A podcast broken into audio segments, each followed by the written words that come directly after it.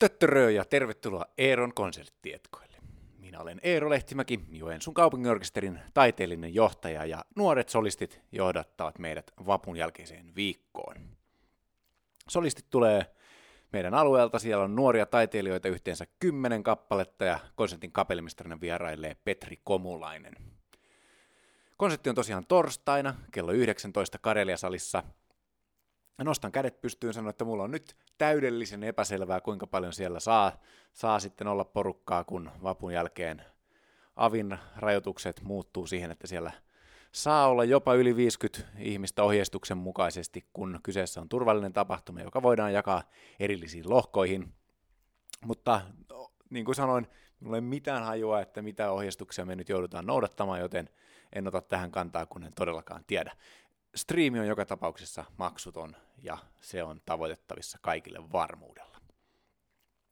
Konsertin nimi Nuoret solistit ei ehkä kaipaa suurempia, suurempia avauksia, koska se ei sisällä mitään yllätyksiä eikä erityisiä tarinoita, vaan taustalla on ainoastaan se, että meidän alueen hienot nuoret taiteilijat ovat hakeneet tätä solistipaikkaa ja sitä varten järjestettiin sitten koesoitto, jossa nämä kymmenen, kymmenen solistia valittiin hienojen kandidaattien joukosta. Siellä on sitten eri-ikäisiä, eri instrumenttien taitajia ja tällaiset mahdollisuudet on erityisesti nuorelle taiteilijalle tosi tärkeitä tilaisuuksia kasvaa ja päästä kokemaan jotain uutta ja saada sitä varmuutta ja saada tuoda sitä hienoa, hienoa taitoa, joka on kovalla työllä hankittu ja kerrytetty, niin saada sitten tuoda sitä meidän yleisön iloksemme näissä hienoissa tilaisuuksissa. Ja muun muassa tästä kasvusta taiteilijana puhutaan kohta kapellimestari Petri Komulaisen kanssa, mutta tsekataan ensin vähän konsertin musiikillista tarjontaa.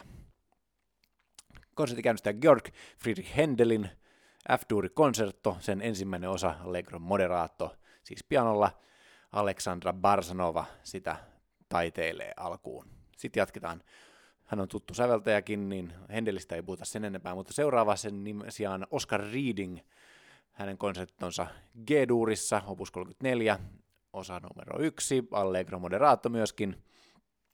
Tarvii vähän avata, kun Readingin ei ole paneuduttu ja tutkimusta hänestä tarvitsisi tehdä vähän enemmänkin, nimittäin hän oli siis saksalainen säveltäjä, sun, syntyi kaikkien lähteiden yksimielisesti julistamana 1840, mutta sen sijaan lähdekritiikin merkitys korostuu hänen kuolivuodessaan, nimittäin mä uskon, että hän on kuollut 1918, mutta jos esimerkiksi Wikipediaa selaa eri kielillä, niin voi huomata, että, että esimerkiksi kiinankielisessä Wikipediassa hänen kerrotaan kuolleen vuonna 1914 jo, joillain muulla kielillä 1916 ja, ja sitten joissain taas 1918 huomasin, että ranskakielisessä Wikipediassa jopa, jopa annetaan nämä kaksi eri eri vuosilukua kuolemalle samassa artikkelissa.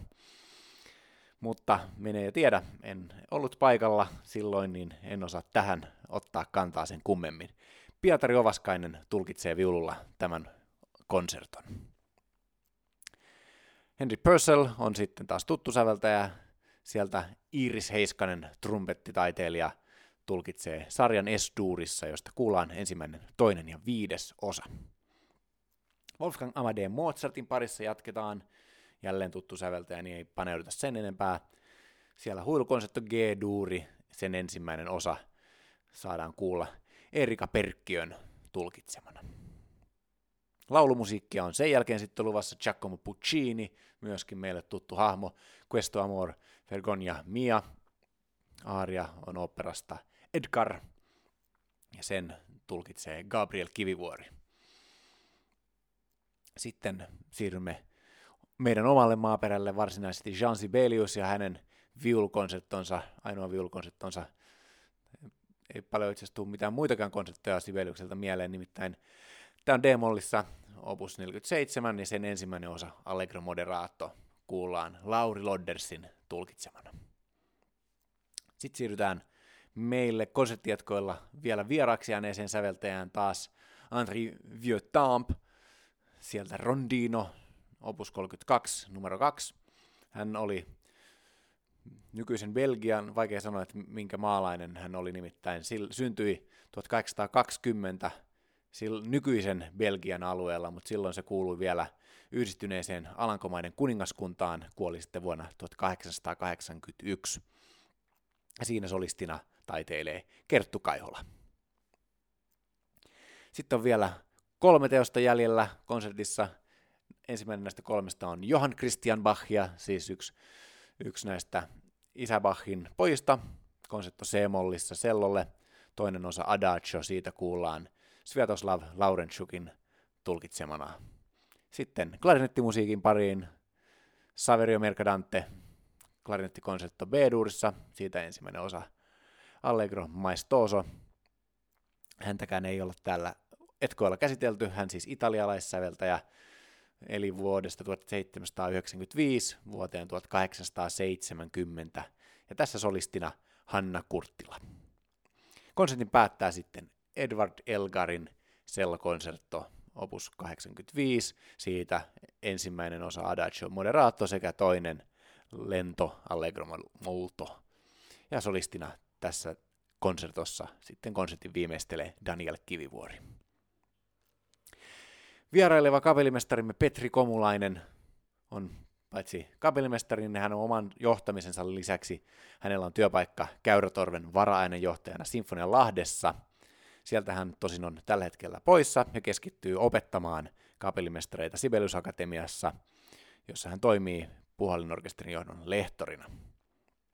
Petri on myös ollut minun henkilökohtaisella omalla kasvun polullani ja nimenomaan kapelimestariksi kasvamisen polulla yksi todella tärkeä opettaja ja yhä semmoinen henkilö, jonka kanssa on ihana vaihtaa ajatuksia musiikista ja maailmasta ja elämästä ja kysyä vinkkiä, kun niille on tarvetta. Ja ei muuta kuin otetaan Petri ääneen ja puhutaan vähän taiteilijana kasvamisesta. Niin kapellimestari Petri Komulainen, tervetuloa Eeron konserttietkoille. Kiitos. Tässä meillä on aiheena tosiaan nuoret solistit ja sitä kautta tämä kasvu, kasvu taiteilijaksi itse asiassa aika kivasti tutkimuksen alla, niin haluaisitko alkuun heti avata, että minkälainen sun oma kasvupolkus muusikkona, erityisesti nuoruudessa on, on ollut ja mitkä ovat sellaisia tärkeitä paikkoja? Kyllä mä sanoisin, että se tämmöiset äh, avainopettajat, äh, kesäfestarit semmoiset, että just mä, mä muistan ensimmäinen itse asiassa solistikeikka oli varmaankin jossain Sotkamossa oli vielä musiikkileiri joskus 80-luvulla, niin että, että vähän niin kuin pianosolistina jotain ää, soitin siellä, että se oli niin kuin ensimmäinen tämmöinen niin kuin aha-elämys niin kuin orkesterista ja, ja, ja tota, solistina olemisesta. Mutta sitten, sitten tota, avainhenkilö tietenkin se, että kun löytyy semmoinen opettaja, joka, joka uskoo sun kykyihin ja, ja pedagogisesti jotenkin osaa kannustaa sua, haastaa sopivasti, mutta tarjota myöskin semmoisen turvallisen sylin, jossa, jossa kasvaa ja, ja tehdä myöskin niin kuin virheitä, mutta, mutta saada niistä, niitä onnistumisen hetkiä myöskin, niin, niin kyllä sitä kautta se vähitellen se kasvu tapahtuu kyllä.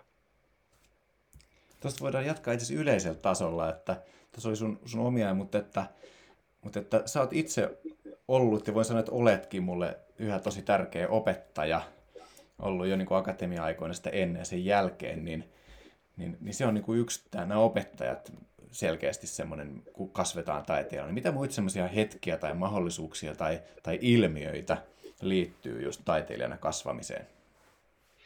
No kyllähän taiteilijana kasvamiseen varmaan niin kuin on sen, se, se oman itsensä haastaminen. Eli siis se, että, että tietenkin näin Joensuussa, kun ajatellaan niitä, että niissä on osa on vielä yläkoulussa ja sitten on, on vielä osa on, on niin lukiossa, niin sitten just koko ajan ehkä jossakin vaiheessa rupeaa miettimään sitä, että, että haluaako ruveta ammattimuusikoksi tai hakeutua ammattimuusikoksi, niin kyllähän se on yksi semmoinen niin suuri päätös, että, että, että päättää, että mä hainkin ammattikoulutukseen ja se muusikkous on se tulevaisuus.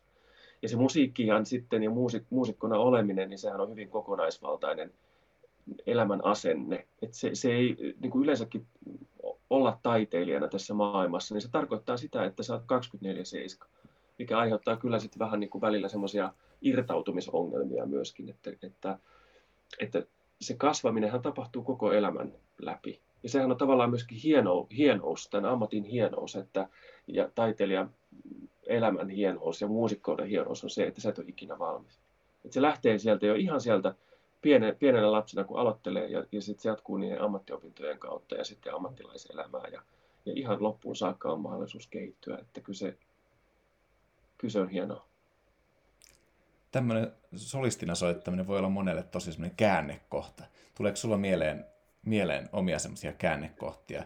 Ol, olkoon sitten keikkoja tai, tai jotain muita, muita taiteilijoita? Kyllä se solistina, niin, kyllä solistina soittaminen on. Että mulla on ollut sellaisia kokemuksia, niin kuin mä, oltiin, mä olin Freiburgissa opiskelemassa Käyrätorveen Freiburgin musiikkikorkeakoulussa 98 ja 2000, ja silloin mulla oli mahdollisuus semmoisen paikallisen äh, orkesterin kanssa sitten, äh, joka niin kuin harrasteli orkesteri, mutta ihan hyvä tasoinen, niin, niin soittaa, soittaa sitten solistina ja mentiin Unkariin ja, ja Münchenissäkin soitettiin sitten.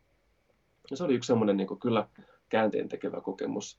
Ja, ja tota, kyllä sitten, että kun itse on sit soittanut Sinfonia Lahdessa kohta 20 vuotta, niin sitten taas tavallaan siellä saanut kokea sitten orkesterissa, että sä oot kuullut joku Elina Vähälä esimerkiksi. Näitä on niin tosi monia upeita solisteja meillä käynyt ja ulkomaalaisia sitten totta kai vaikka kuinka paljon, niin, niin, niin, niin sitten sit tavallaan kun saa elää mukana jotain esimerkiksi Sibeliuksen ja, ja, ja tajuaa sen, että miten upeita taiteilijoita sinne eteen tulee ja, ja niillä on näkemystä ja, ja, ja, ja, ja miten ne hallitsee hermonsa jossain kiertueella ja, ja soittaa aivan upeasti ja, ja, ja, ja aina sieltä tulee jotain uutta, eh, niin kuin uusia ideoita, vaikka sitä konserttoa on, on, on soitettu niin kuin monia kymmeniä kertoja munkin uran aikana. Että, että, että se myöskin sen kautta sitten tavallaan kasvaa, kun niin kuin, niin kuin tajuaa sen, että miten hienoja taiteilijoita on olemassa ja, ja, ja, ja heiltä voi oppia koko ajan ja nauttia sitä hetkestä.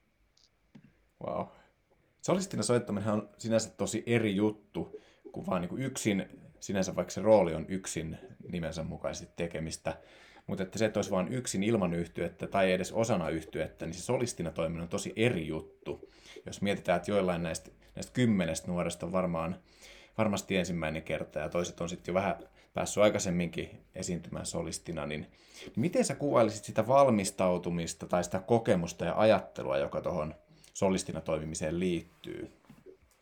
Kyllä mä sanoisin se, että se, se, se totta kai niin teknisesti täytyy osata se, se teos kauhean hyvin, tutustua myöskin siihen orkesterisatsiin, että mitä siellä tapahtuu. Et se tietenkin, että kun suuremmaksi osaksi nämä solistit on harjoitellut pianistien kanssa, ja, ja totta kai oppii niin kuin sen harmonia maailman sitä kautta. Mutta sitten kun se tuleekin orkesterista vähän eri tavalla, akustiikka vaikuttaa ja, ja se paikka, missä soittaa, niin, niin, niin tavallaan se, että et, et totta kai siinä se, että kun siellä on monta kymmentä ihmistä sun ympärillä yhtäkkiä, niin sehän saattaa tuntua niin kuin aika jännittävältä se tilanne. Mutta jos, pystyy, jos pystyy niin kuin etukäteen valmistautumaan, osaamaan sen teoksen, osaamaan sen oman stemmansa, osaamaan, että mitä orkesterissa tapahtuu, ja jos sen lisäksi vielä voi niin kuin, niin kuin ajatella, että kaikki ne ihmiset, jotka siinä ympärillä on, niin haluaa tukea sinua ja haluaa, niin kuin, niin kuin, että sä onnistut mahdollisimman hyvin ja että sulla on mahdollisimman niin kuin rento ja kiva, kiva ja inspiroiva ympäristö soittaa. Ja, ja kaikki nauttii siitä tilanteesta, niin että tavallaan voi tuudittautua siihen, että jos se tuntuu jännittävältä aluksi, niin, niin että voi niin kuin rentoutua ja, ja kommunikoida niiden ihmisten kanssa, että mä oon, mä oon siinä vieressä ja sitten kaikki nämä muusikot ja, ja jotenkin niin kuin psyykata vähän sitä itseensä siinä. Mm. Ja myöskin ihan vaan niin kuin rentouttaa ja rauhoittaa sitä viikkoa, ettei niin kuin sählää ihan kauheasti. että jos on kauhean väsynyt ja sählää, sählää ja, ja, ja, ja, ja vaan juoksee paikasta toiseen, niin ei ole ehkä kaikista ideaale tilanne sitten. Haluaisitko avata vielä kapelmestarin näkökulmasta, kun tavallaan normaalitilanteessa konserttiviikossa on se yksi solisti siinä ja sitten se kommunikaatiotapa muodostuu. Mutta tässä kun kymmenen erilaista ihmistä siinä, siinä solistin roolissa, niin miten se vaikuttaa kapellimestarina siihen sun, sun ajatteluun ja sun työskentelyyn, kun on vähän erilaisia hahmoja kommunikoimassa sun kanssa? Kyllähän, se, kyllähän siinä on vähän pakko ottaa sellainen pedagoginen ote siihen, että, että et, et, et tavallaan niin kuin aistii sitä, että että millä tavalla se reagoi. Että joku, jotkut solistit saattaa olla hyvinkin niin kuin ulospäin suuntautuneita ja, ja että ne kommunikoi ja, ja ne kuuntelee. Mutta sitten, että, että miten voi hienovaraisesti niin kuin auttaa sitä solistia siinä, että se, se oppii ymmärtämään, että tekee meidän kanssa yhteis, yhteisesti sitä musiikkia, niin, niin, niin, niin se on varmaan niin kuin haastavaa siinä sitten, että, Ja, ja sitten just se, että kun se koko viikon fokus on, on niissä solisteissa. Et normaali sinfoniakonserttiviikollahan se solisti on vähän niin kuin ulkopuolinen ihminen, joka tulee orkesteri eteen useimmiten vasta niin kuin just konserttipäivää ennen, yksi päivä ennen. Et siellä yleensähän on vain yksi harjoitus ja kenraali ja konsertti.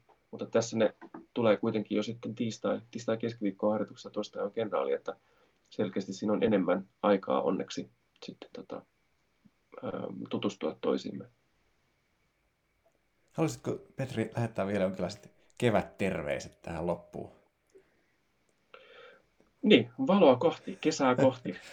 että, tota, että, että live-konseptia odotellessa, että tämä on fantastista, että, että voidaan tällä kokoontua ja, ja tehdä striimejä ja, ja Joensuussakin 15 ihmistä voi olla konsertissa, mutta että, että sitä odotellessa, että, että, että saamme ihan oikeasti salin täyteen ja, ja se kommunikaatio, mikä syntyy siinä hetkessä yleisön kanssa, niin kyllä mä sitä kaipaan ihan kauheasti. Kesää kohti, valoa kohti.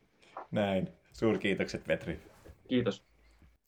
Näistä ajatuksista voidaan sitten siirtyä Spotifyn puolelle, josta tämä konseptiohjelma on kuunneltavissa. Spotifyn puolelta pääsee vähän tutustumaan eri artistien esittäminä näihin konserttoihin. Sieltä löytyy soittolistana nimellä Eeron konserttietkot viikon konserttiohjelma. Ja kuten aina muistutan, niin näitä on kauhean mielenkiintoista vertailla myöskin toisiin vaihtoehtoihin, toisiin tulkintoihin. Jos jäi kysymyksiä, kommentteja, mitä vaan, terveisiä tai, tai muuta keväistä ilonaihetta, niin, jonka haluat jakaa kanssani tai muiden konserttietko vierailijoiden kanssa, niin ole kiltti ja kerro se minulle. Voit lähettää kommentteja tai kysymyksiä sähköpostitse osoitteeseen contact at eerolehtimaki.com tai Twitterissä Eero Lehtimaki, Instagramissa EA Lehtimaki. Konserttiin siis torstaina kello 19 joko paikan päälle tai sitten ilmaisella livestreamillä mukaan. Kiitos kun kuuntelit ja nuoruuden voiman täyttämää viikkoa sinulle.